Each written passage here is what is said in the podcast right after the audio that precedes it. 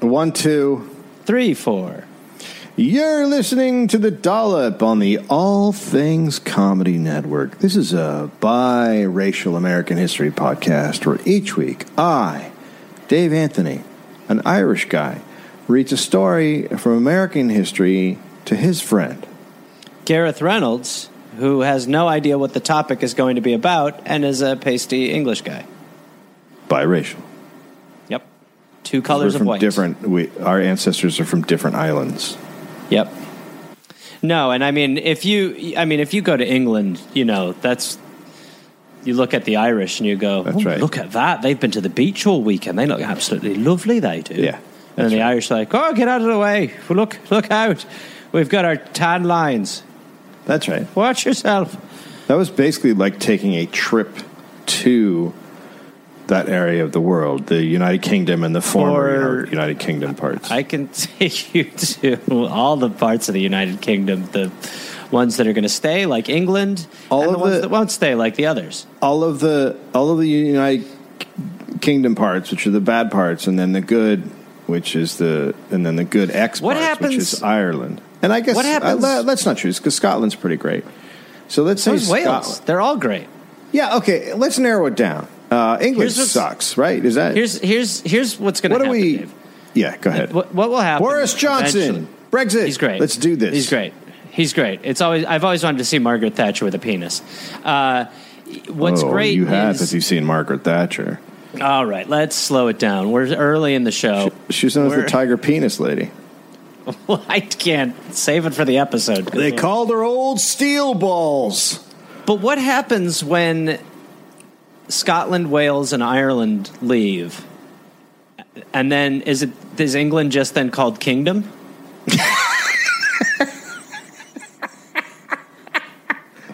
And called it, quote, his jam patch. Jam Pep. I'm the fucking hippo guy. Dave, okay. My name's Gary. My name's Gary. Wait. Is it for fun? And this is not going to become the Tiggly podcast. Okay. This is like Adam! On a five part coefficient. My rules is play. Now hit him with the puppy. You both present sick arguments. No sleep till hippo. That's like the hippo. Action part. Hi, Gary. No. Nicely done, my friend. No. No. Rhoda. Rhoda in the corn.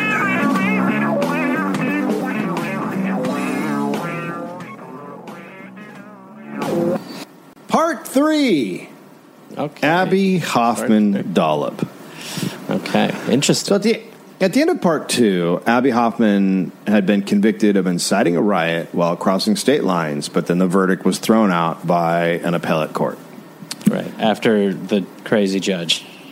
Judge. And the other. that's right, the crazy judge. And Judge then Hoffman. Uh, and then last we heard, the FBI had uh, distributed a memo saying they were going to mail a leaflet that would lead to the destruction of the Yippie movement. As well as Abbie was getting a lot of uh, offers to kind of go mainstream, and he shirked those and rejected those. That's right. Um, sorry. And then I also liked how in the last episode it ended, and you were like, basically he he got twenty five grand for something, and he used that to bail out a Black Panther. Like so, uh, thinking about. Anyone who was around him, like, there you go, Abbie, twenty five. That's a, you can get back up on your feet again for a second. He's like, I'm going to bail out a Black Panther. They're like, Abbie, maybe it's time. Can you just focus a little bit? Is that possible? he can't help it. He's the real deal. Yeah. Uh, so this memo that the FBI distributes, it's handwritten and it has doodles on it, which Cool. was what a traditional Yippie document looks like, right? Oh God. Okay. Yeah. And then sometimes you hate them. And this is what it said quote Abbie Oink Hoffman wanted for ripping off the street people, for pissing on the revolution, for shitting on the revolution, for fucking Jerry Rubin and Yip. So it goes on like that. And this is this is really in the language of the Yippies, it's classic COINTELPRO uh, to set the left against each other. and it's really But just and this is just ba- essentially they forged a document to make it seem like the left has turned on Abbie Hoffman. to people within the organization are calling him out uh, Right. for being a piece of shit, right? Right. Right. So bookstores are not not carrying Abbie's uh, book, "Steal This Book," Steal this book. Right. because, of the title. That's right, because people are stealing the book. Yeah. So they can't actually keep it on the shelf because people will just take it. Some stores would have one copy behind the counter, and you could ask for it if you wanted. But yeah, no you just one- got to do the you just got to do the blockbuster thing. That's, what right. they would do with popular movies. Empty, and then you just go up there and be like, "Can I have Sphere, God, the Michael Crichton movie?" Yeah, Uh, it's really sad that Blockbuster didn't make it because I love. Uh, I've always loved a, a a source for my films that edited them for me and edited well, out the bad parts. is it is it safe to say that our handling of climate change is pretty blockbusterian? Yes. where we're like, hey, it'll be fine. Netflix? Yeah. People don't want to watch movies uh, without having to go somewhere. So, so uh, Canada banned the book. Oklahoma filed a lawsuit against Abbie for contributing uh, for corrupting the youth Sure. in right, in course. Oklahoma. Uh, Yeah. Only the San Francisco Chronicle would run an ad for the book, Okay. but all this led to publicity and Yeah. then more people trying to get copies and getting copies. So it just the just Streisand effect. Yeah. yeah. Now, the publicity and uh, COINTELPRO's smears did hurt Abbie's reputation in the counterculture movement. Okay. Leftists were now asking how many of his antics made uh, made people aware of the revolution and how many promoted just Abbie himself, Okay. which is exactly what COINTELPRO wanted. But the government, at the same time, is very worried about Abbie. So much so that in May 71, there's a march in D.C., and the day before the march, President Nixon and his chief of staff, Haldeman, discussed having men beat up Abbie Hoffman. God damn. Nixon was out of, I mean, out of his mind. Yeah. No, I love that people are like Trump's brand new. Okay. so, Yeah. Nixon, quote, they've got guys who will go in and knock their heads off. Haldeman, quote, sure, sure, murderers. Guys that really, you know, that's what they want to do. And they're going to beat the shit out of some of these people. And, uh, and hope they really hurt them. You know, I mean, go in with some real and smash some noses. I think getting Abbie Hoffman and this John, the other they got, another of the Chicago Seven guys. It's amazing how what was normalized in the Nixon Oval Office. It's it's just like so. Are we just think we beat, him up? Can we guys that can murder him? Oh yeah, we got guys that can. mur- Okay, great. Like it's just like it was like it's like improv. Everything's yes anding. Like oh yeah, they'll kill him and then they'll burn him. Sure enough, the next day at the protest, Abbie was very badly beaten. Quote Two got the arms pinned back, while another, snarling, administered the crushing blow, a billy club, full force, straight across my face. I could hear the bones crack under the blow, and I knew my street fighting days were over. Ugh, hearing your own skull fragment. It's not great. No, that's where. you're um, like, Yeah. So after he recovered a bit, he came back to New York and he was immediately arrested for crossing state lines to participate in a riot and assaulting a cop. what, what? You you broke that cop's club, you know, Abbie. you always get charged with assaulting a cop if a cop assaults you. Always. Always, always. Oh well, always. that. But I mean, that is why the the biggest cop tell is they just shout, "Stop resisting! Stop resisting!" Yeah. Yeah. Well, they and hit. that's like, yeah, well, they beat the shit out of people. That's what they Yeah. always do. Eight eight cops, one dude wrestling. They're all beating him, shouting, "Stop resisting!" It's like I feel like you're the ones pushing back. So interviewers now start acting like the lies COINTELPRO are spreading are actually true. So Abbie goes on a, a local TV show in Chicago, uh, and the interviewer keeps calling Abbie well off, which is one of the Okay. things COINTELPRO is pushing because they know Sure. that if he if Yeah. people see him making money, it fractures everything. Yeah. But Abbie's completely broke. And one caller calls in and asks if Abbie is working with the CIA. And then the interviewer jumps in and corrects the caller and says, No, Rennie Davis is the one, but he's working with the FBI. So there's just all these lies being thrown around, and Abbie just thinks it's also crazy. He's just laughing at it and laughing it off, but there's significant damage being done. God damn. While all this is going on, there are ads in magazines like GQ with models who look exactly like Abbie Hoffman. And they're in ads for liberated hairstyles and Ah. black, black fashions and what campus counterculture is wearing. Um, Abbie and Anita have a son named, they name America, but with a lowercase a. Fuck, my God. Lord, bits after bits. Anita, quote, because we didn't want to be pretentious, we chose that name because he was our vision of what the country could be. That's cool. Now, further hurting Abbie with the left, a book researcher comes out and says Abby had not paid him 5000 for his research on the book. Okay. And so it goes to arbitration, and Abbie wins. Okay. He's ordered to pay the guy a smaller amount than they originally agreed upon. Okay. So the guy's like, You didn't pay me enough. It goes to arbitration, and the court's like, He actually should have paid you less. Right. Okay. I So like Abbie's gonna be a twist. So Abbie's like, I won. and then the researcher holds a press conference and makes it seem like he had won because Abbie w- was ordered to pay him money. But it's a smaller amount. So it's, It's Trumpian. yeah, sorry, this is fucking FBI shit. Right. Um, So the media goes with that story. They love Of it. course. And then right after that, a guy comes out and says, Abbie stole Steal This Book from him. well, the dude shouldn't have called it that. what the fuck do you expect, bro? Abbie's like, called steal this book, huh? Yeah. Uh, where is it? Abbie? Oh, no. Uh, that's also a lie. Uh, both of these guys are counterculture guys on the inside, so everyone just assumes that Abbie's lying. the two guys could have easily been FBI. This is literally what the FBI does. This is the FBI It's playbook. so easy. It's just too easy. Yeah. So then Abbie is attacked in a long article in Liberation magazine, and he is fucking pissed. And he writes a response saying he's done with the movement, and he calls them a group of vultures. He says it's a divorce. Okay. COINTELPRO has gotten everything it wanted. Exactly what they set out to do, they did. And pretty, and again, really not that hard.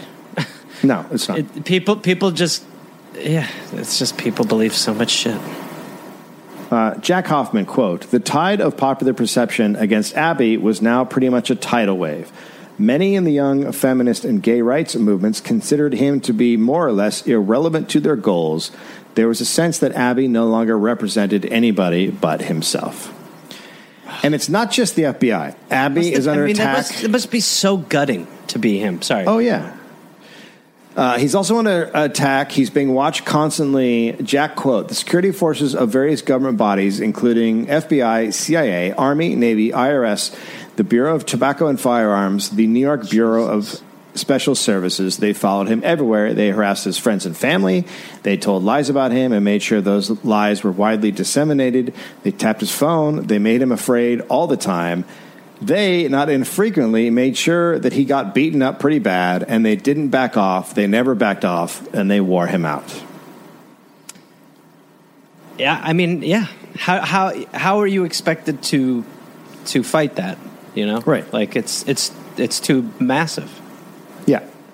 So Abbie just needed, needs a break, and he takes his family, and they go to the Virgin Islands for three months. He used the name Frank Edward Cressetti. It's just such a weird choice. it's very specific. So when he comes back, he and Jerry Rubin and Ed Sanders write a book about the RNC and DNC conventions, and it's called Vote, which is obviously not the most countercultural title.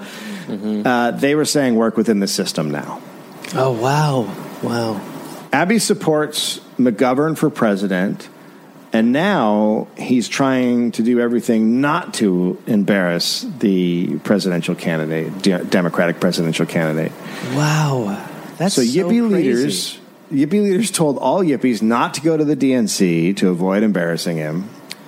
The Yippies are, it's four years after forming just to cause shit at the DNC, and now they have a nice office in a nice office building with a Youth International nameplate in Miami. There are no Yippie activists there. They were not making news. They were purposely trying to hide and avoid making news. God damn! It is just cr- it's just crazy what what money and property does. It's just so corrupting. But he doesn't have money. This is I know, no, but I mean the yippies, like yeah, you know. it's just COINTELPRO. Central. It's just yeah, I know. COINTELPRO. Like, yes, they- it's and it's. I mean, yes, it's very effective. So Abbie was still uh, sought out at the DNC for interviews, but he, he spent most of the convention just high on hash oil. Okay. He even just started getting tons of delegates high on hash oil, it, almost like it was his job at the convention. Democrats nominate McGovern. Nixon wins in a landslide. Yeah. Abbie Hoffman uh, moves to East Hampton, and that's where he really gets into cocaine. Oh God. Oh no. So one day he calls up Abbie. Uh, sorry, one day Abbie calls up Jack and asks him to send six pounds of procaine. Six pounds. Procaine is used by dentists to it numbs the inside of the of the you know mouth, Uh-huh. right? And Yeah. it's also used to cut cocaine a lot. And Jack works in a family medical supply business, so yeah, he wants six pounds. And then three weeks later, Abbie is arrested with three pounds of blow. God damn. That is. I mean. It's, But the- that's that's not an eight ball. The blow is so diluted. If a dealer had bought it, Abbie might have been killed. Yeah, That's a, an amazing thing. Like to like for them to be like it's cocaine, but it's so shitty we might not be able to charge him. I mean, that's actually like a gram at the end of the day. Like I remember one time when uh, my my wallet got stolen. And the bank called me, and someone tried to put three hundred dollars on my on my uh, debit card at Target, and I had like one hundred forty dollars in the bank, and so like the card got declined. So I was like, oh well, okay, I win. You know, like just you know, feels like that. So, uh, so that's the official story on the arrest. There's a lot of lying by the cops. For instance, it's, for instance, they said he left a protest in a chauffeured limo before the drug deal. Driver, take me to my cocaine arrangement. I have a, uh, a narcotic rendezvous. And then left up here, that man in the trench coat. Right there's perfect. Right on the corner. Can you pop the trunk, please? I've got to get the pounds out. So the bust hits the news. Abbie denies it. His friends don't believe he did it. Abbie told Jack he didn't think he could make it through a long time in prison. And Abbie says at least one of the cops is a defendant. Uh, one of the defendants is a cop. Hmm. Uh, and there is evidence he's been entrapped. And with the FBI trailing him constantly, there isn't a word about cocaine while they're on him 24 7 in any of the reports. And there's 15,000 Oh. pages of Wow. reports yeah, on of course that would show up. Yeah. So his bail gets lowered to 10,000 and leftists like uh, Dr. Benjamin Spock, Paul Newman, and Daniel Ellsberg pitch in to get him bail. God damn, Paul Newman really did some shit. Yeah. No, there's some yeah, these names in this uh, when you when you find out all the people that were you know involved. It's pretty interesting. Yeah. So Abbie met with um, some of the Weather Underground in a dark movie theater to get advice on living as a fugitive. Uh, he's facing 15 to 25 years. And he reaches out to Albania, Algeria, Cuba, Israel, North Korea, North Vietnam, and Sweden for asylum. Oh man, Can you cross your fingers for Sweden on that list. Only Israel said no. Really? Yeah. Well, I told you without like when yeah out the like there were there were a lot of like leftist havens, but the pro- but the problem with that too is that you know you don't know how long those governments. I mean, it's what happened to Assange. It's what happened to a lot of people where you know the second the government changes, that asylum is uh, Yeah. in in you know Gone. threat. Well, that's why you go to Cuba. yeah. He found out the Justice Department was not North gonna Korea is the only one. like you'd be like, oh man. Well, all right, everybody, I'm off to North Korea. Uh, then word comes that the Justice Department was not going to retry the Chicago Seven. Abbie then goes to California and he gets a nose job. And yeah, hide his identity. And ten I days want later, a bigger nostrils, real big, kind of cavernous. Uh, yeah, like the size of one of those pixie stick straws. The big one. what? That's what I want. Like the size of like, um, The big ones? yeah, yeah, like the big ones you can get at Home Depot. Like I, I, I want each nostril. Hold on, let me finish. I'm telling you what I want, please, sir. I want each one to basically be like a mug, like a standard mug hole. Is that Okay. called a mug hole? Where you put the coffee. So two of those. Chop chop. We don't have those kind of materials. Like we're talking All right, about your then let's nose. just do this. Yeah, yeah, no, I know. Let's just do this. Let I don't need the uh, whatever the in, in between part of your nostrils is called. I don't need that. The um, I can't remember what they call it. Begins with an S, but I don't need that. So we can just basically make it one big hole. So You I don't need the uh, the in between. Yeah. you want one hole for your nose. I w- yeah, but it should be like a salad bowl size. If you can't do the mugs, then just give me a big kind of, uh, you know, like a bird bath, uh, uh, the other way around. You know what I'm saying? Something that so, something you could put cereal in and fill with milk. But I won't be using milk and cereal. Obviously, it'll be for, uh, you know, shooting the devil's dandruff down. Okay. Yeah, you know what I'm saying? I- want to. Yeah, yeah. No, I, I hear what you're saying. I'm just, All right. not, I'm just not. It's not something I. Here's what I want you to do: Uh-huh. punch through my nose like Yeah. it's a wall, and that'll Yeah. be good. So you came in here wanting surgery, but now I just get to punch you. You know, now that I'm thinking about it, do you guys do trunks? Yeah, we actually actually, our specialty is we do. Uh, I would love a big sort of uh, trunk sort of thing. That would be great.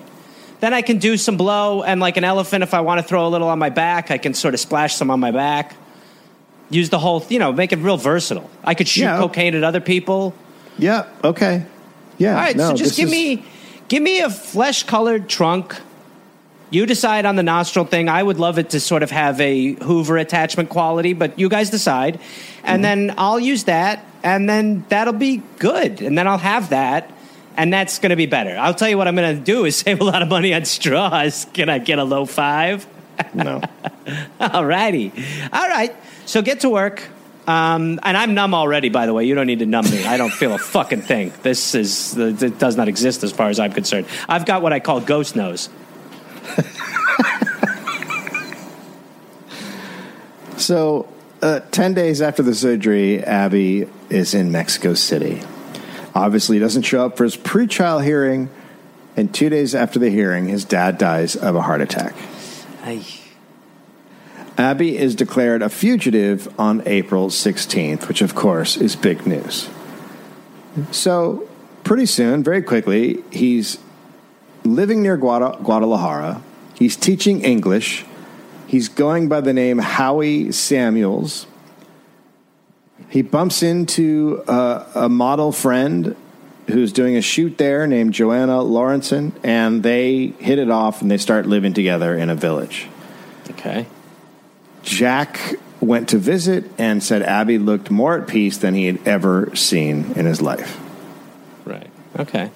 Okay. So Abbie and uh, Joanna start making trips to the U.S. and back. He's he's traveling with a trunk of disguises, Good lord. What? but he's also having like an identity crisis at the same time. well, that's so, what a so suitcase none full of of that. disguises will do. You're like, am I the professor or am I Abbie? Am I the f- fake doctor? Who am I anymore? That's when you look at like he just catches a glimpse of himself in the stethoscope and just goes, "Who's the real Abbie?"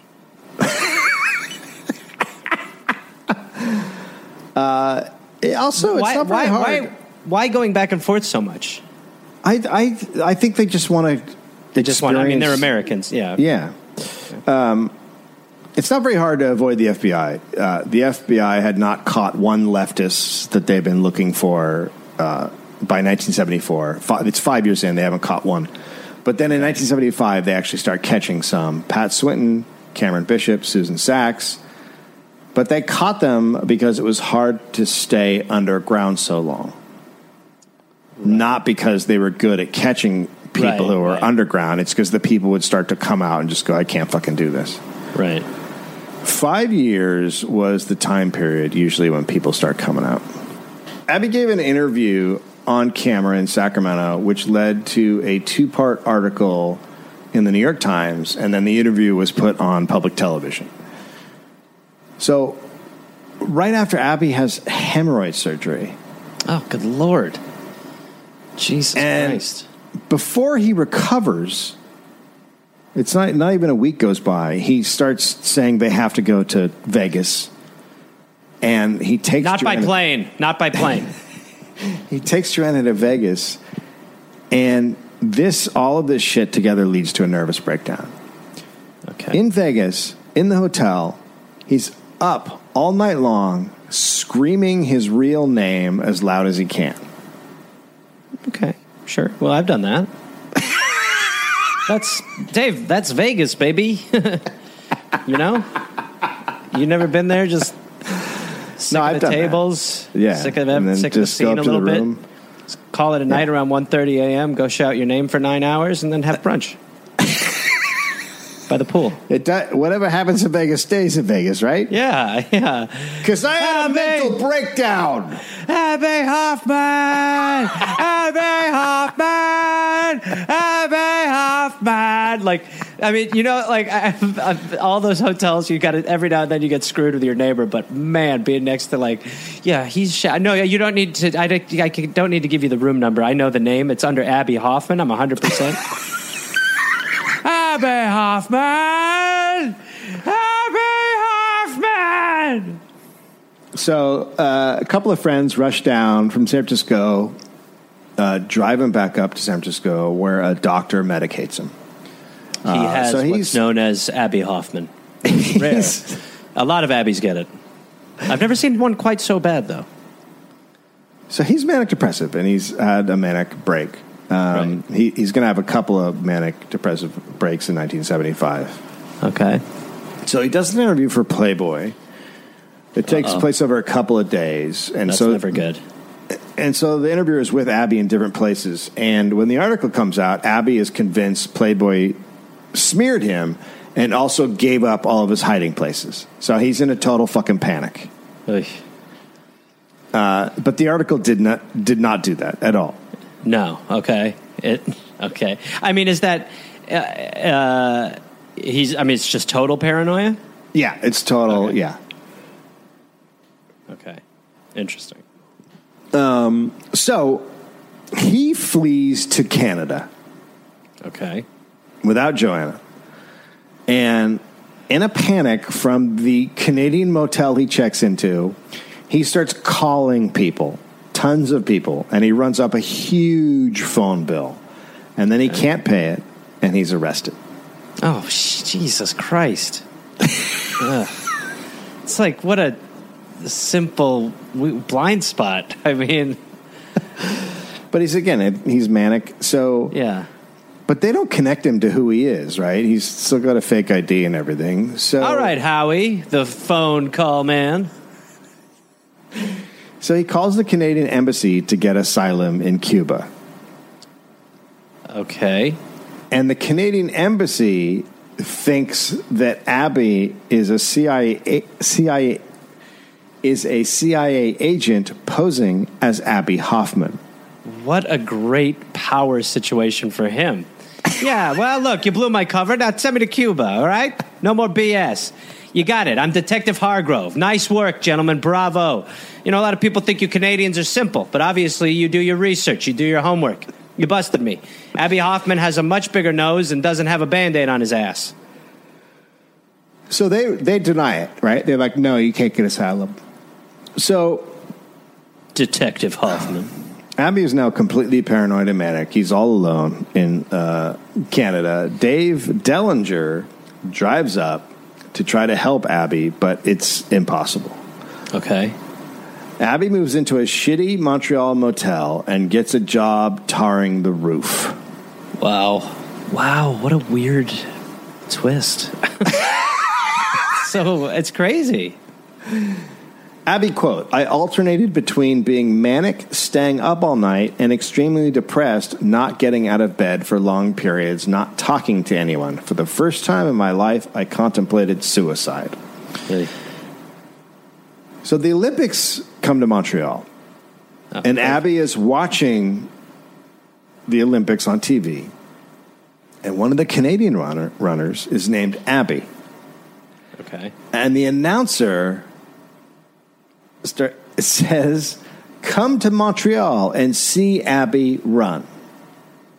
Oh, I mean, Jesus Christ, it's a reach. But if you're in that state, you're like, oh my god, they know everything. How did He do he, that? he flips the fuck out. Oh boy. He cries uncontrollably. He starts to think he's chased away everyone who was close to him. Quote, terror crept through my bones. Every day began with thoughts of suicide and turning or turning myself in. And then one day he goes to look at an apartment that a medical student is subletting. And they're looking at the place, and Abbie sees that the, the dude has a copy of Steal This Book. Okay. And Abbie picks it up and says, quote, I'm him, I'm in trouble, I'm very depressed. I need I need help. So it's a one bedroom. It's uh, what? What'd I- you say? No, I I I need I'm the guy who wrote this. I need I need help. I'm trying to get you. Well, uh, the, what I what I can do is I can. I The- I don't necessarily need you to cover the security deposit as long as you promise you know you're not going to have any They talk parties. to me. They talk to me through the Olympics. You can keep Like, the I'm curtains. talking- Those can be yours. They're Uh, telling as far as a mattress. As far as a mattress, let me just get this out because I really want to get this right. As far as a mattress, you can rent this one for ten bucks a month, or you can get your own. You can figure that out. It's up to you. Am I able to scream my name here for like 24 hours straight? That's not okay. No, no, no. There's totally. I didn't even know I needed to set a rule about that. There's no. Abbie Hoffman. No, no. Abbie no. Hoffman. Abbie Hoffman. Well, all right. Abbie I- I'm Hoffman. s- Abbie do you- Are you supposed to Abbie disappear? Hoffman. Or? Abbie all right. Hoffman. I, I don't. I'm Abbie not getting Hoffman. a good fit feel with this one. Abbie Um, Hoffman. To be honest, Candyman, with that- Candyman, Candyman. So go, go, not the Candyman.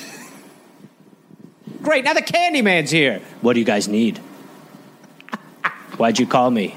Hey, I, I, Abbie, yeah. I love your book. Oh, Hey. thanks, man. Yeah, yeah. I guess I just got to kill this guy, huh? Yeah. All right. Gonna kill this guy now. Okay. It's awesome to be here. All right, Yeah, that yeah. dude's dead. It's good to All see right, you again. I should probably get back in the mirror where I Okay. live. Yep. Loving on that side of the mirror. God, this place is might- really open. How many square feet is this? It's about uh, f- uh, 780. You don't need a roommate, do you? I mean, I could use someone to talk to about stuff. I'll go back in the mirror. Not getting a great, uh, not getting a great vibe over here. I'll just. All right, don't don't call my name as much. Take care, buddy. Thank you. So the medical student has Abbie has the medical student has Abbie go see a psychiatrist he knows. Abbie starts seeing the psychiatrist every day, and after a bit, Abbie becomes the psychiatrist's tennis partner. What a weird. How did you guys meet? Well, we're not allowed to say. Thirty love. there was a lot of experimental mental health stuff going on back then. Okay. So Joanna drives up, and because he's better, right? He's on drugs. He's getting better, and she brings him back to the U.S. I don't mean street drugs. The psychiatrist has him on drugs. Right. Right. Okay. Um, now We gave uh, him Joanna's- 100 cc's of tennis. Look at that. Pretty good, huh? That's right. Now Joanna's family, uh, uh, just coincidentally, is from a place called Fineview, New York. Uh, Fineview is on Wellesley Island in the St. Lawrence River on the Canadian border. Okay. and that's where they go and stay. And they stay there, and they're just living there. Uh, he starts using the name Barry Freed. Okay. Wow, that's interesting. He gets a job writing for Crawdaddy magazine as a travel editor using his real name. So he's I now won't going. take a trip until Crawdaddy has said yes to the location. Personally, that's just how I've approached travel. so he he's now just taking trips and writing about them. Okay. They set up a very complicated system to send in his writing so it can't be traced to where he is. And then he just kind of stopped being on high alert, right? He stops being freaked out all the time. So he he's just calmer now. He's not on high alert. He's just like trying to get, he's trying to get comfortable. Right. Right. Yeah. Um, well, he goes- I mean, you there there are like there are you can you can be like obviously like if you have uh, depression. I mean, it gets worse with circumstances like this. Like you, you can't imagine what it's like to have to like you know there go through this so the second that you actually are like oh i can have like some stability and some calm like Yeah. i can That- live with this not you know Well, with stuff cope. like with stuff like manic uh, Yeah. depression, you really stability is really helpful. yeah, yeah routine and stuff So, We magazine hires him to go to Jimmy Carter's inauguration and write about it. okay During the ceremony, he ends up standing next to Paul Krassner. And then afterwards, they meet up with Jerry Rubin. So it's like three old guys from the Chicago Right. Seven. right And Carter actually walked past them on the way to the White House. please take my brother Now, when he's there, Abbie almost took a tour of the brand new FBI headquarters. Oh, he gets in line, oh my lord and then he's in line for a little while, and then he just bails. yes right call But he's also been on the run for three years. The FBI is nowhere close to him, so he's starting to wonder if they're even really after him. okay He starts to live much more of a normal life. He takes his son to Disney World. On the way back, he and Jack go to a Red Sox game. He and Joanna take a six month European vacation where they posed as food critics so they could eat at all the fancy restaurants. No, it's not really my style i'll finish it though and in Fineview, he's he's becoming a good carpenter. He's considered a local now. Then in the summer of 1978, a neighbor tells Abbie the Army Corps of Engineers are planning an operation that includes ice breaking and flooding to allow winter ship navigation. okay And that's going to destroy the river's ecology. okay right The bog e- eagles, the wetlands, the aquatic life chain, it's all just going to be fucked up by this. The and this is when people cared about that stuff That's right. So the activist in Abbie, you know, is rekindled. And he talks to Joanna and asks if it's okay if he gets involved in fighting this. And she says, she what an says amazing yes. what an amazing thing to have to do, do you mind if i do another revolution oh. i guess thanks It's a babe. small one. It's a small revolution. Bar- barry's doing it this time it's different So he goes into activist mode. okay Jack, quote, saving the river became his obsession. At a public hearing on the project, he announced the creation of an organization to protect the St. Louis River. But he hadn't created this organization yet, so he has to start putting it together after the meeting. okay He starts holding small meetings on his lawn. They call the group Save the River. He then starts writing weekly articles in the paper to inform people. People start putting out protesting uh, banners like Save the River, Army, uh, Go Home on their boats and, and other places. So the next public hearing is full of protesters. Regularly, a meeting we get 30 people, and now there are hundreds. okay so he's still got it He's still got it. right And the Army Corps is not ready for it. right They're just totally shocked. A man got up and explained how a ship that came through the ice felt like an earthquake. It tossed out clumps of vegetation, dead fish, debris. All these people are standing up and just and just testifying. And the meeting is just a complete victory for Abbie. The Army Corps of Engineers is just rolled over. They had no idea what's coming. okay So now people all over the area are saying save the river. They're saying it as a greeting instead of hello. they saved the river No! oh morning So he starts reaching out to experts. A Stanford economist shows Abbie that the Corps are falsely claiming feasibility. It's actually going to cost hundred, hundreds of millions of dollars. Abbie's group prints up pamphlets to educate people. He said the biggest challenge was, quote, convincing people it wasn't rude to protest. Oh, those beautiful Canadians. I mean, it is America. He is on the American side, so it is. But they're American Canadians. They're right there. They're right Oh, on the okay. edge. All right. Okay. Still, Uh, they're the more- influenced. Politeness the more- bleeds through the border a little. That's right. The more and more the group grew, the more Abbie was out in the public. Okay. He starts. He starts giving speeches. He's now being interviewed on local TV. Local politicians start to support him. okay. Save the th- river. th- are, are, is he is he Abbie or is he Barry now? He's Barry Freed. So he as undercover Barry, people are like, "Was Barry's very reminiscent of that uh, Abbie Hoffman character?" If you ask me. The Save the River then gets the governors of New York support. wow. In the summer of 1978, What the fuck? It's like, yeah, okay, so we don't need you to support it. Did, next step. oh no, it's ar- it's the army against the Oh, okay, right. It's Oh, totally different animals. Right, So, in the summer of 1978, his old activist friends decided to organize a Bring Abbie Home night at Madison Square Garden for the 10th anniversary of the Chicago DNC. Oh wow, Abbie really wanted to go, but he was talked out of it. man, that's tempting as fuck, though, man. oh, yeah. Yeah. Jon Voight was there, Bobby Seale, Rennie Oh, Davis. all, so all the like left activists of the future. yeah, Paul, Voight. Paul Krassner, Bill Kunstler, Rip Torn, William Burroughs. Like, there's just a shitload of people there. Well, Jon Voight, he he'll have a shift. Uh, there's music. They do a mock trial of Nixon. People were wearing Abbie masks. And then Abbie sent a tape at the end that they played and everyone heard thanking them. Okay. So Abbie and Joanna start going to New York City now more and more. They Boy.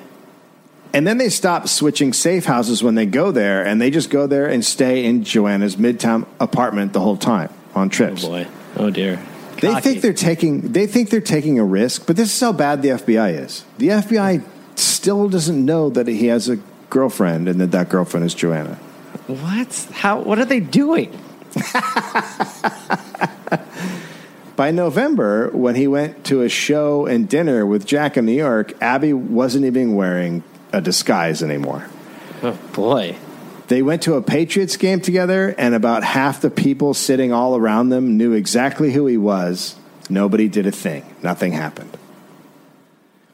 He hung out with Jack Nicholson and a Hollywood producer. It's just, he's just living life at this point. And as a matter Yeah. of fact, not just living life, but he's hanging out with famous people. Yeah. Uh, the Army Corps put off their tests on the river ice. So now they're getting victories, right? Okay. Universal Pictures gives Abbie 250,000 for the rights to his life story and his to be released autobiography. Wow. And then he gives most of that away. He gave 100k to Joanna, 38k to Anita and his first wife Sheila. He gave 5k to Jack.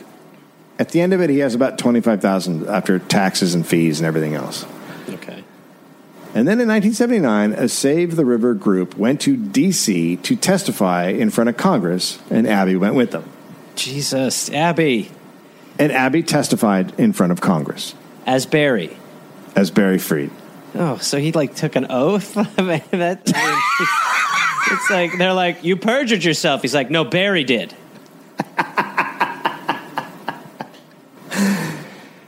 Abbie was introduced as Barry Freed by a congressman, and then he testifies in front of a panel led by New York Senator Daniel Moynihan.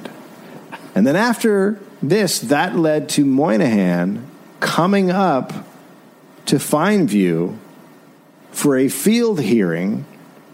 He rode the river on a paddle boat, and then afterwards, Abbie stood up and gave a big speech right in front of Moynihan. Moynihan's 20 feet away. The whole time he's just like, I'm going to get arrested now. This is fucking crazy. Yeah, I can't imagine. At the end of the speech, he got a standing ovation, and Moynihan said, quote, Now I know where the 60s have gone. Everyone in New York State owes Barry Freed a debt of gratitude for his organizing ability. Oh my lord! He's just got to be like uh, very on the nose, very on the nose, real on the nose. Dare I say this Barry's very reminiscent of another IE name, Abbie, Abbie Hoffman. Unbelievable. Just, I think if I look at you, I see Abbie in you and in your actions, even though I know it's not you, because your name's Barry for sure.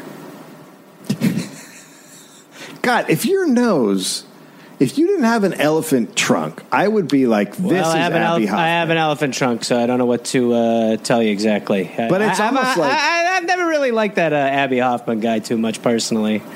It just seems Hmm. like if the elephant trunk wasn't there, Well, it is. I told you, my father was an elephant, so I don't want to keep going through this. My dad was an elephant, so uh, you know he was a Democrat. So uh, I don't know what to tell you. it's just odd. That's all I'm saying. It's odd. It's odd, but it's odd, and you know, with the river's odd. Everything's odd. I mean, a lot of stuff odd's happening. I mean, look at the stars. You ever looked at Cassiopeia? What the hell's going on with that? Little Dipper? Good lord, it's odd. I mean, you go to the grocery store. They got magazines. It's odd. Why do they sell magazines? It's not food. A lot of things are odd. Things are odd. I mean, there's a three wheeled car. Have you seen that? What? The, who wants that? It's odd. I'm just saying the world is full of oddities. A man with a trunk who resembles uh, someone you named Gary Hoffman, I believe. I don't Abbie. Abbie You know, with the Abbie Hoffman. I mean, the weird things happen. They they have invisible ink now. Uh, things are very very strange now. You know, uh, kids are doing cake stands. It's it's bizarre. It's just it's not what it used to be. Things are different. Things are odd. So sitting here going, hey, you got an elephant trunk and you resemble someone. I think I. I mean, there's no time for that. Things are too strange right now. You know, things. I mean, we got, we're sending people to space for God's sake. I mean, let's talk about that before we talk about how I look like someone you sort of know from somewhere and I have a trunk and that's the only thing throwing you off of the scent. Speaking of scent, I can smell a pie cooling from five miles away. I have to kill him. anyway, nice speech. I'm going to kill you. I'm Abbie. What? Huh? No. Abbie Shit. who? Uh, oh, God, you are. You do belong in government. So now Abbie is a big part of the environmentalist movement. He goes to D.C. for an anti-nuclear rally. Uh, there, he bumped into an old TV and radio producer friend, and that leads to a couple months later. At midnight on November 2nd, he goes through the back door of a Boston studio for an interview. Oh, wow. The, the producer said he was both his old, witty, wise self, but, quote, in trouble right now, head trouble. oh, wow. So in the interview, he says he had regrets. Quote, I used to think of the 60s as the second American Revolution, but now I think of it as the second Civil War because, because it turned brother against brother and family against family. Yeah. In 1979, he had a meeting with a group in LA, uh, kind of like advisors, to discuss coming out of hiding. Okay. They don't, they don't come to a decision. While he's there, he sees a psychiatrist who puts him on lithium. oh, dear. Now, lithium causes him a lot of physical problems, but it's good for his mental health. Okay. And in the spring of 1980, the Army Corps of Engineers announced it was stopping all work on the St. Lawrence River. So he won. He beat the army He's the first person. with words. right. He's the first person using organizing and, and activism to beat the Army Corps of Engineer. The only way anybody had done it previously was with lawsuits. Well, they must have just been like this. The meeting at the Pentagon must have been like, how do we make a weapon that runs on words? Come on, boys, let's put our heads together. We need a word bomb. We need to, some, some some convincing guns, Th- things like that.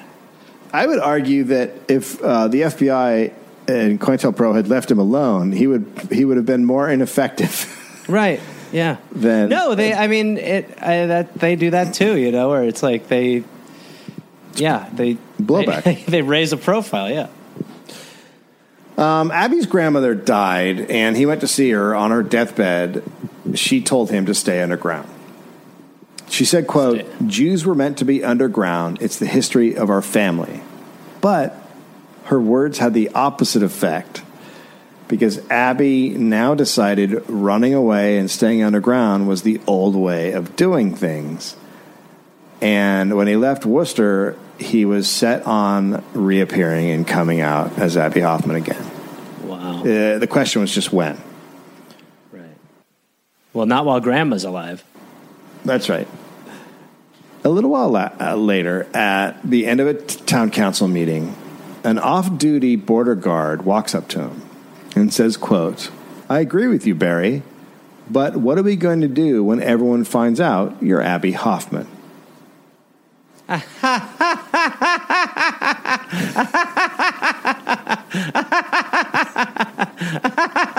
That's fucking. Imagine. oh, my sides are. Woo! Wild, wild, wild. Get this guy on stage. I'm out the window. Here, Dave, guy- keep. Hold on. I'm taking my shirt off. I just want to make the podcast a little Fuck sexy. yeah, yeah. Here it is. Here it is. Oh, now Daddy's podcast. All right. I'm back. So Sexy. Um, nothing comes to that. But he knows he he knows he has to come out on his own instead Right. of being arrested.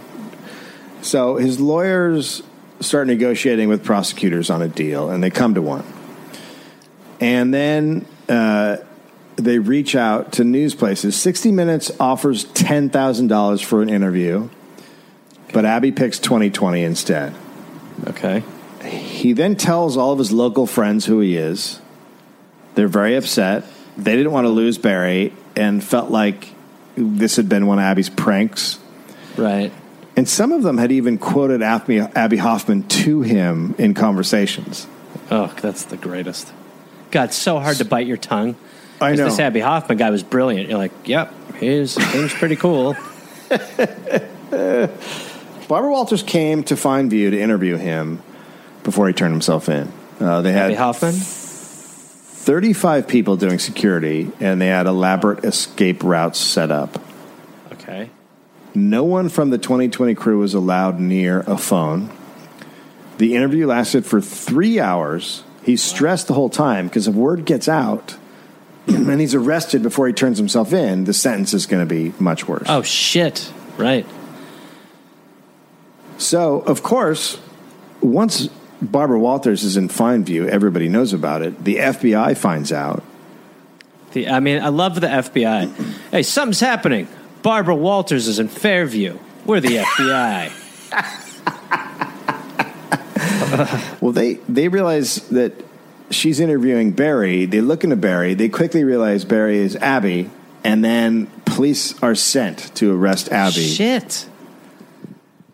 As they were about to break in and make the arrest, Please tell me. Tell me, Barbara Walters. Barbara Walters calmed everything down. no. What you're not FBI going to do is go in there and arrest Abbie Hoffman. Wabby Waffman. Abbie Hoffman. No, uh, the FBI realizes that Abbie has a deal, and if they bust in and arrest him during an interview discussing that he's turning himself in in front of Barbara Walters, well, that's going to be huge news. Right. And it's all going to blow back against the FBI and make them look terrible. Right. So they tell the cops to stand down. Yeah, they're like, if anyone's going to make us look terrible, it's us. So after Abbie and afterwards, Abbie and and uh, Joanna, uh, right? It's on an island, so they hop on a boat. They take a boat to a plane and they fly to Manhattan to spend their final night together. Reporters pour into Fairview. Uh, he he gives interviews from the hotel room, calling different papers. Every single one, he told them they were getting an exclusive, and then he told them all the same story. So he had all every newspaper that he could fucking call in the country, printing his side of the story. That's great. And by the way, it's so great to take advantage of that like salacious, an- sal- uh, salacious angle of like newspapers, where they're gonna Yeah. obviously be like, "Well, Abbie, we appreciate the hell out of this. Obviously, it's front page." You know, he's just lying to everybody. So the next morning at 9:30 a.m., well, the, the the 2020 interview airs that night, and then the next Okay. morning at 9:30 a.m., September 4th, 1980, he turned himself in. There are 200 reporters outside as he's taken out in handcuffs. The media starts fighting each other to get a quote or a picture, and then the cops start fighting the media. And That- the uh, by the way, result that's, was that's a battle I'm okay with watching from like the right now. If I were to watch like the cops beat up MSNBC, I'd be like, okay, this is fine. So no one. What the result is, no one gets a good picture or a quote. There's not a picture of him Is- making is that perp walk. Is there a better? I mean, that's just in a microcosm. It's just, it's fitting. It's perfect. it is pretty perfect. So, um, Abbie is released later in the day without bail. The Post and Daily News just uh, go after him relentlessly, uh, saying, uh, you know, whatever. He's rich. He's a piece of shit. Blah blah. blah. His new book co- comes out a couple weeks later. The New York Times give it a, gives it a really good review. Abbie starts speaking at colleges again, and now he's in demand. Right. He, I mean, he and course. Joanna, yeah. He and Joanna are living in Manhattan. Uh, his court date is set for early April. He thought he'd get a lenient sentence, but he got a one to three year sentence. Okay. He is sent to Fishkill, which is the worst prison in New York State. the name He is the not he is the only nonviolent prisoner Ah. in the prison. Jesus Christ. One time, Abbie told Jack he craved cherries, so Joanna wove them into her hair like a decoration, and he ate them out of her hair. Uh, should we uh, be concerned about uh, what's happening in cell nine one? Looks like that guy's eating his girlfriend's hair. That's all right. He's You really- never done that? And uh, I've had girls ask me to eat their hair. I've never been comfortable with it personally. I, Oh, I don't yeah, like no, you my get it. hair eaten nor eat hair. No, you got to really get in there. It's pretty good. It's pretty He's good. to really getting in there. hair. Yeah, Of yeah. course, eating a big thing of hay. But once you start, man, that, you can't stop. You just get a That's- mouthful of hair. That's why I don't want to start. That's why I don't want to start. I don't want to get. I don't want to get hooked. It's a slippery slope. My dad died from hair. He uh, he had a lethal dose of heroin. So, all right. By the way, did I tell you that today's my last day here? I quit uh, about a week ago, so I'm done here now. Take care, asshole. Best last line ever, jerk off. But uh, Abbie actually did well in Fishkill because he was a very good softball player, and that got him enough respect. Well, Dave, if you told me that his softball abilities in the most violent prison in the country were going to be what uh, thawed the tension, I would have said, sure. We should kill him. Hey, hold on a second. Let's see how he hits a softball. Whack. Wow. We should just kill him after the season.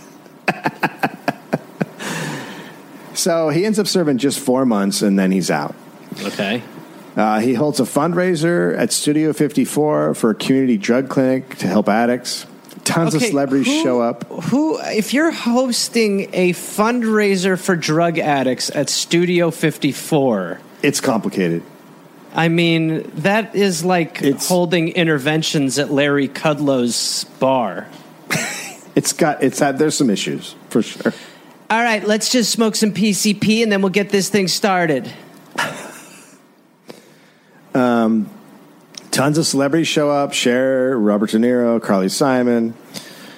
Abbie is now getting five thousand dollars per speaking gig.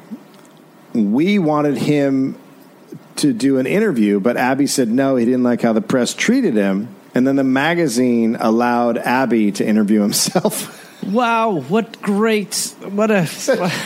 He's just owning the. He's just owning the media. Like By this whole way- thing is about a guy just owning the media. And and what's so funny is how he's an enemy, and that would be Trump's best case scenario if he could get that going. Yeah. Mr. President, you've done an unbelievable job. I've done an unbelievable job. Some people are saying you're the greatest one of all time. A lot of people are saying that. What's your first question? How are you so crazily unbelievable? It's unbelievable how tough it is to, to be me. And you inherited such a mess. I did. Obama gave me such a mess. You know. Um, And then he debated G. Gordon Liddy in New Mexico in front of 1600 Jesus at a university. G. Gordon Liddy, the, the back end of G. Gordon Liddy's life Oh. is so puzzling.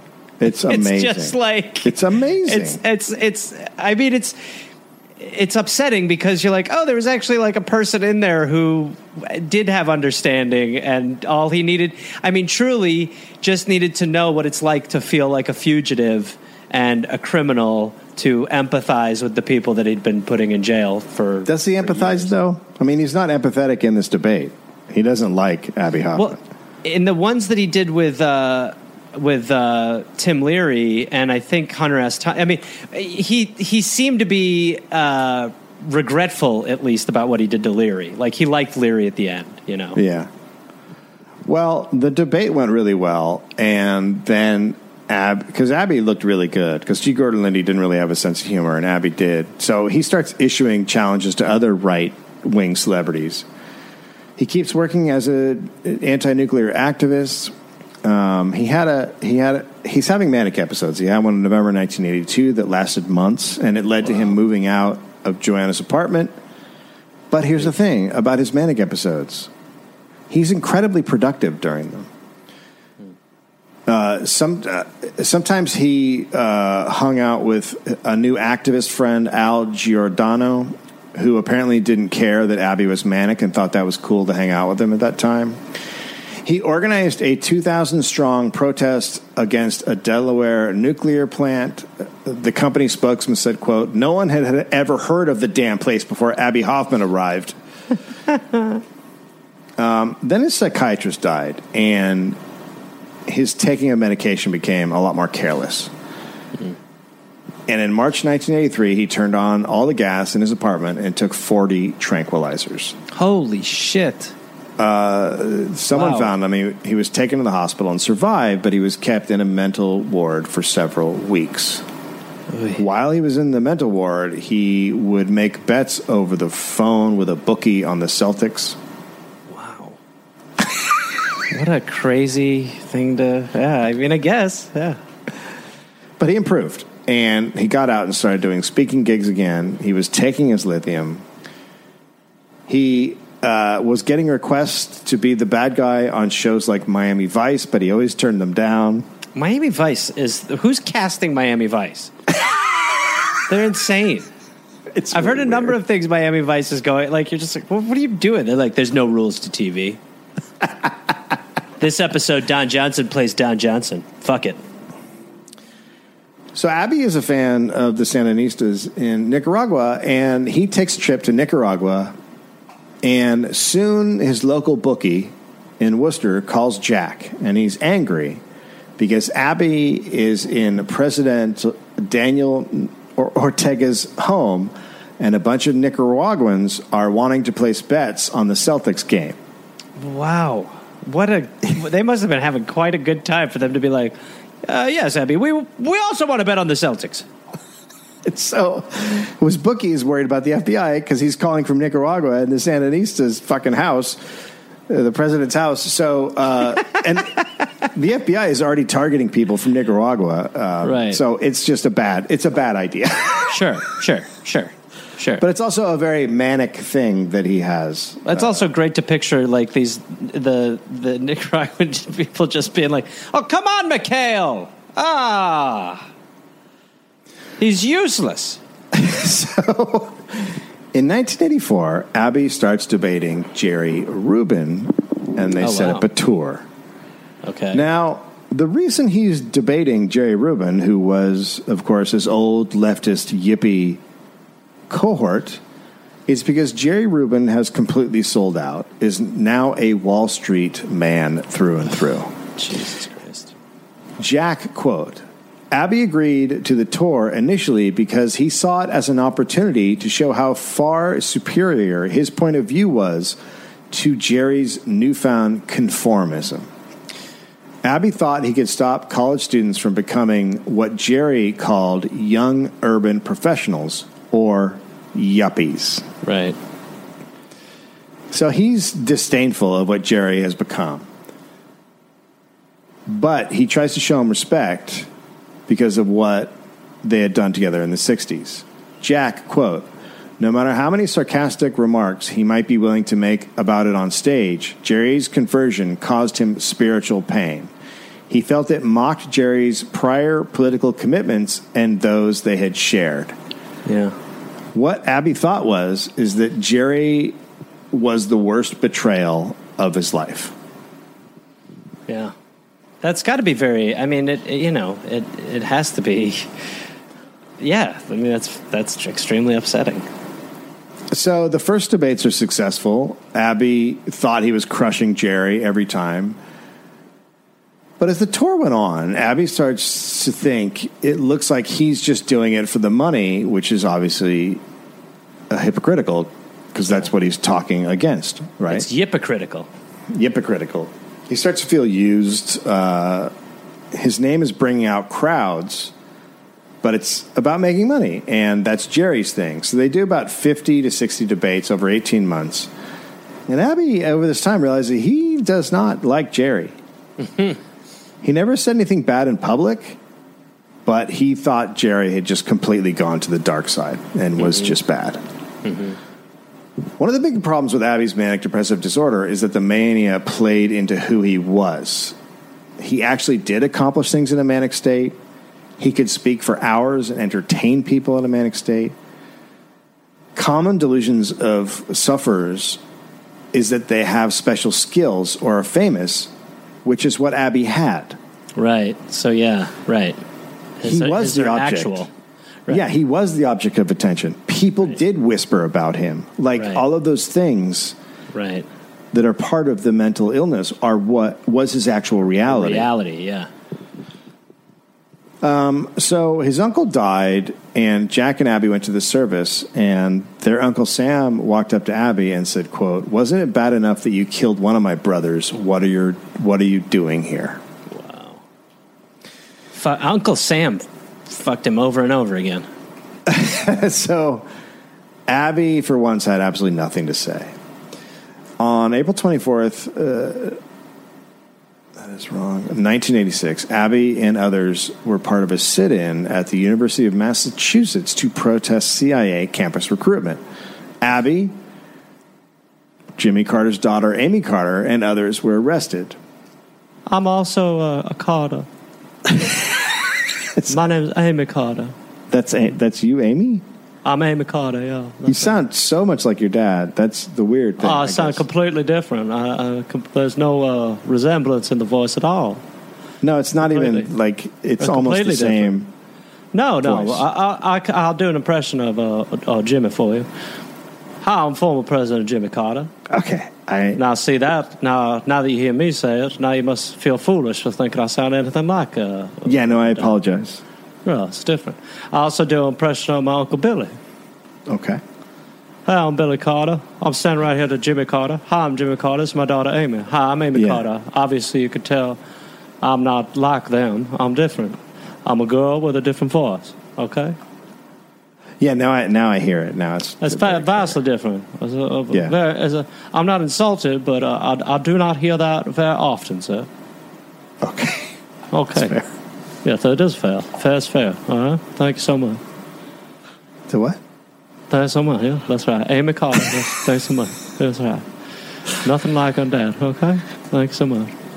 So Abbie is uh, he's almost fifty. He's like six days away from being fifty when he's arrested. When he's arrested, the cops come in full force. They have dogs. They have gas. They have helmets. They have clubs. Good. And this is the small. This is the small town of Amherst. Um, they're all put in. They're arrested. They're put in buses, and Abbie is upset that the students were singing songs from Hair, the musical, on the bus instead of freedom songs. And he's like, "Oh, you guys don't even actually have any songs for your own Right. your own movement." Uh, which is a complaint I've heard from people now, which is I think is true. There's just not a lot of like.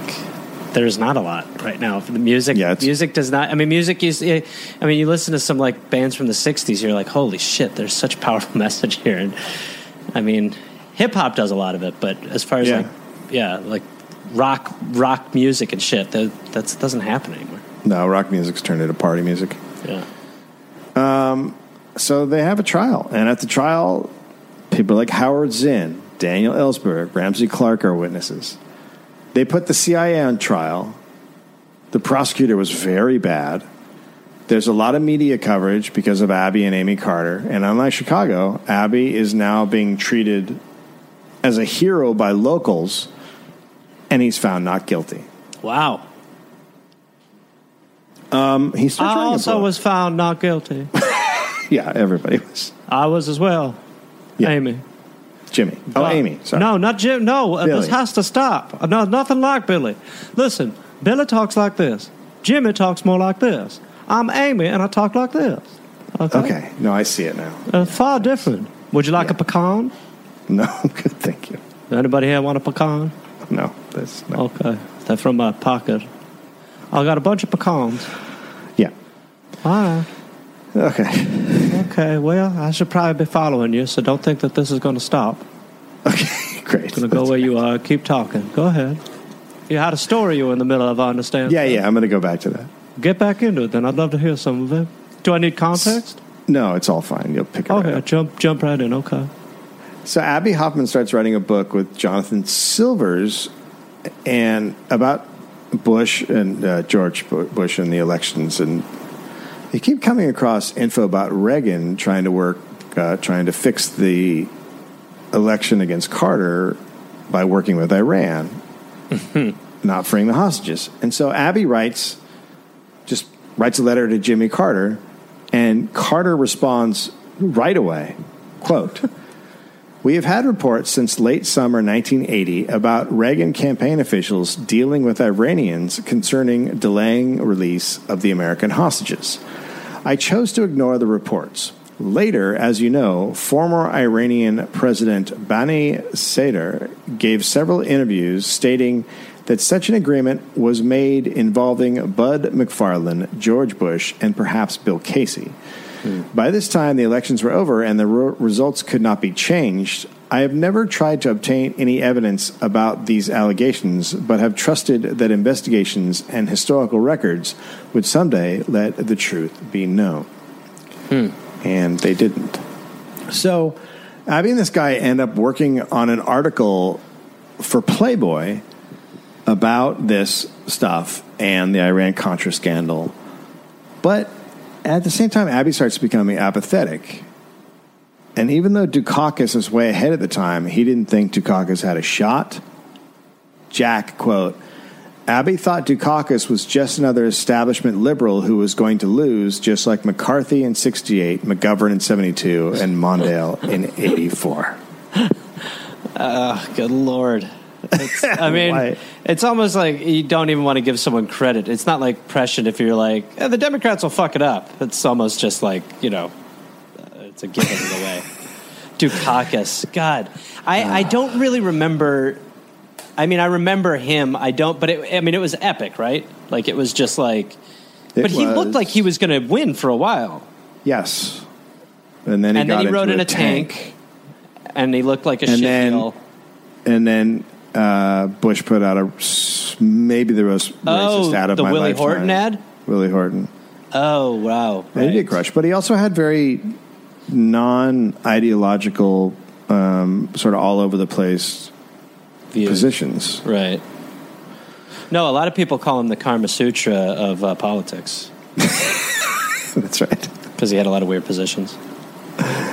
On June 16th, Abbie was driving to the airport to fly to Chicago to meet with Playboy when he rear ended a truck and totaled the car. He had injuries to his hands, feet, and ribs. But he was in the middle of a manic episode, so he just jumped out of the car and left it and went to the airport. What? He would not go to the hospital, so he goes to the Playboy meeting. He does the meeting, What? in a manic state. He doesn't go to the he flies back. He doesn't go to the hospital for 10 days. And he finally went cuz he couldn't take the pain in his foot. Turns out it is badly broken in several places and his hands are broken. Oh, 10. Uh, Those are very important parts of the body that get a lot of use. Yeah. So uh, he he starts taking painkillers. Uh, they calm him down. They also slur his speech. At the same time, the usual offers for his speaking gigs they're not really coming in. And then Abbie started talking to Jack about doing stand up comedy. Oh dear, no! This is what Leary did at the end. I know. It's what's uh, it's very strange. I saw that Stormy Daniels was like she's at like uh, Good Nights in Carolina this weekend. I'm like, it's, uh, but no, that that's very strange too. It it feels like that was one of the last places where like counterculture felt like it could still be itself in a way. You know, it was one of the few places where.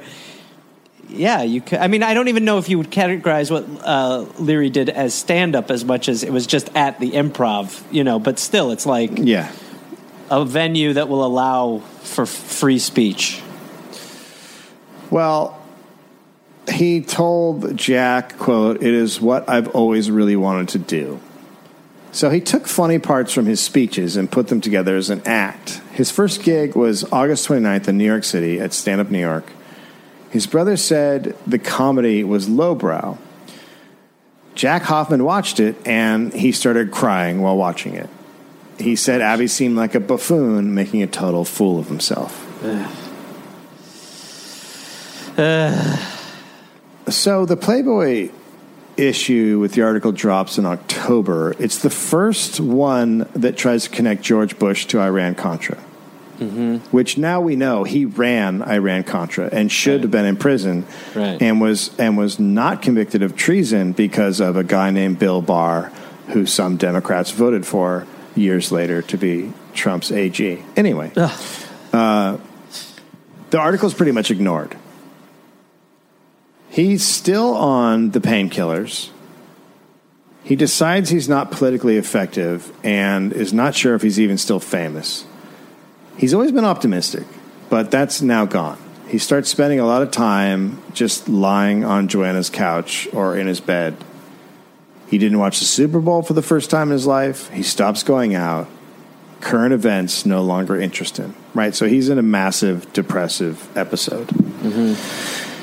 In mid January, sorry, mid February, he told his psychiatrist his medications weren't working and he was given Prozac. Now, mm-hmm. in some cases, Prozac, when combined with Percocet, can increase depression, and he is taking a lot of Percocet.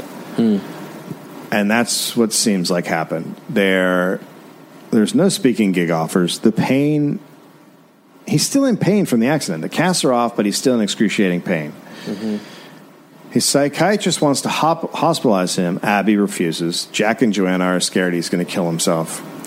On Tuesday, April 11th, 1988, Abbie sent his quarterly payment to the IRS, and then he sent a check to his accountant to cover the rest of his yearly payments. And then he went home and drank over 150 30 milligram phenobarbitals in, in a glass of Glenlivet. Uh. The next evening, someone went to check on him and found him dead. I, I, I'm also very thrown by finishing paying your year's taxes. No, isn't that bizarre? It's weird. I I, I kind of get it, but it's also very to have the clarity of thought to do something so kind of logistical is But I he, don't know. But it's so weird that he set up his taxes for the year and then killed himself. I like, know. You know, I mean, look, you're talking about Yes, someone who had totally. mental health issues, and you're Totally. talking about, you know, the medication's gotten a lot better, but Yeah. it's still not great. It's still not great. It's still hard. It's very Yeah. hard. Yeah, yeah. But you know, this is the result of he he's self medicating and taking Prozac, and that and self medicating is a really common thing for people with manic depression. Oh, dude, to, uh, completely. I mean, uh, well, as well Yeah. as the you know at times like medication when yeah, I mean, really when your medication does become ineffective, it it's not you. It's not like you just go on something new and it works. It's like you've got to figure out like what a combination you know you you need. But it is also kind of telling because it's like fearing the government when you know you're gonna, you know, leave your body. it's like still, you know, Yeah. want to play by the rules. It's, they've gotten that bad, you know. Uh, so let's cover the other Chicago Seven. Jay Rubin became an investor, businessman, and stockbroker. He went in early on Apple. He was a millionaire by the end of the 70s. Uh, so he was hit by a car and died in 1994. Maybe the biggest sellout. I mean, just an incredible sellout. Yeah. Uh, Bobby Seale ran for mayor of Oakland in 1973. He didn't win. In 1974, he walked away from the Black Panthers. He has continued to be an advocate for black rights and has given speeches at hundreds of campuses uh, about being an activist. He's a real one. Tom Hayden married Jane Fonda in 73. He joined the system as a politician in the California legislature. He taught political science classes and fought for green policies and animal rights. Uh, but he was pretty, by the end, he was pretty much a standard liberal. He died in 2016. Rennie Davis got into a religion or a cult called the Divine Light Mission, in which a teenager, uh, a teenager from India, was considered a god.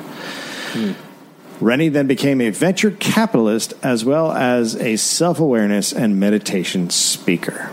Venture capitalist, meditative speaker. David Dellinger stayed an activist, mostly out of the public eye. He wrote six books. When he was 85 in 2001, he hitchhiked from Vermont to Quebec to protest the North American Free Trade Agreement. He died in 2004. He was a real one. John Froines went back to teaching chemistry in Vermont. Uh, he is a professor emeritus at uh, UCLA. John Froines is a real one also. Lee uh, Weiner went on to protest for AIDS research funding, worked for an anti defamation league, the Anti Defamation League, and recently published a book, Conspiracy to Riot. He told Medium, quote, My hopes for the book are that it prompts a hard left revolution in the United States and ends up with every fourth banker being strung up on lampposts and taunted and starved until they die. That is my hope. Don't put that in your fucking article. Lee what Weiner is a real one. What a quote! Don't put that in your fucking article. All right, it's in there. In uh, in 1982, Judge Hoffman was ordered not to take any more cases because he was becoming erratic, but he somehow still did take cases and was a judge until he died in 1983. oh my goddamn jelly beans! In 1987, Abbie Hoffman said, quote, You are talking to a leftist. I believe in the redistribution of wealth and power in the world. I believe in universal hospital care for everyone. I believe that we should not have a single homeless person in the richest country on earth.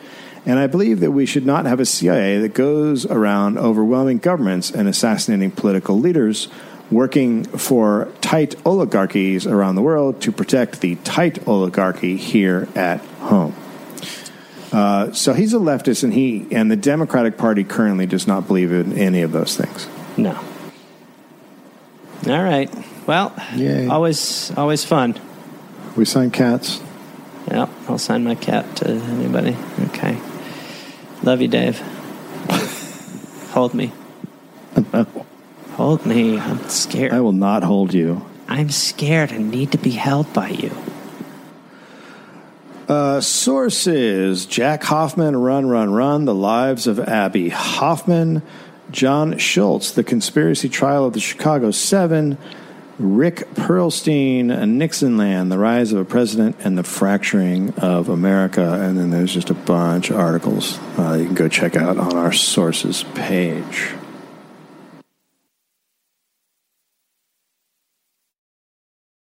Hey there, people listening to the Dollop. Uh, this is Gareth. Yes, this same guy.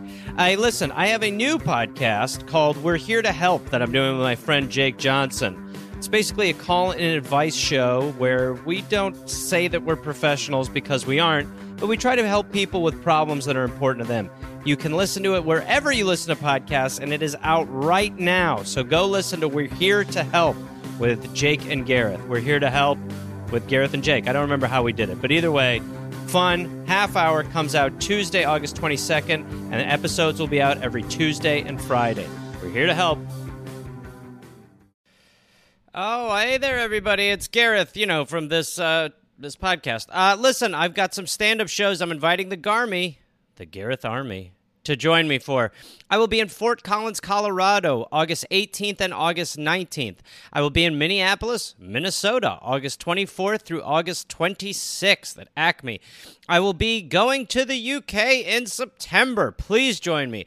I will be in Glasgow September 13th, London September 15th, Dublin September 17th, and September 19th, Manchester, Birmingham September 20th, Bristol September 22nd, and Cardiff September 24th. And then in November, I'll be in Australia. November 10th, almost sold out, I think. I'll be in Melbourne, Australia. Then I will be in Northbridge, Australia on November 15th, Adelaide, November 16th, Canberra, November 17th, Brisbane, November 18th, and then I will be in uh, Sydney on November 24th. Go to GarethReynolds.com for tickets.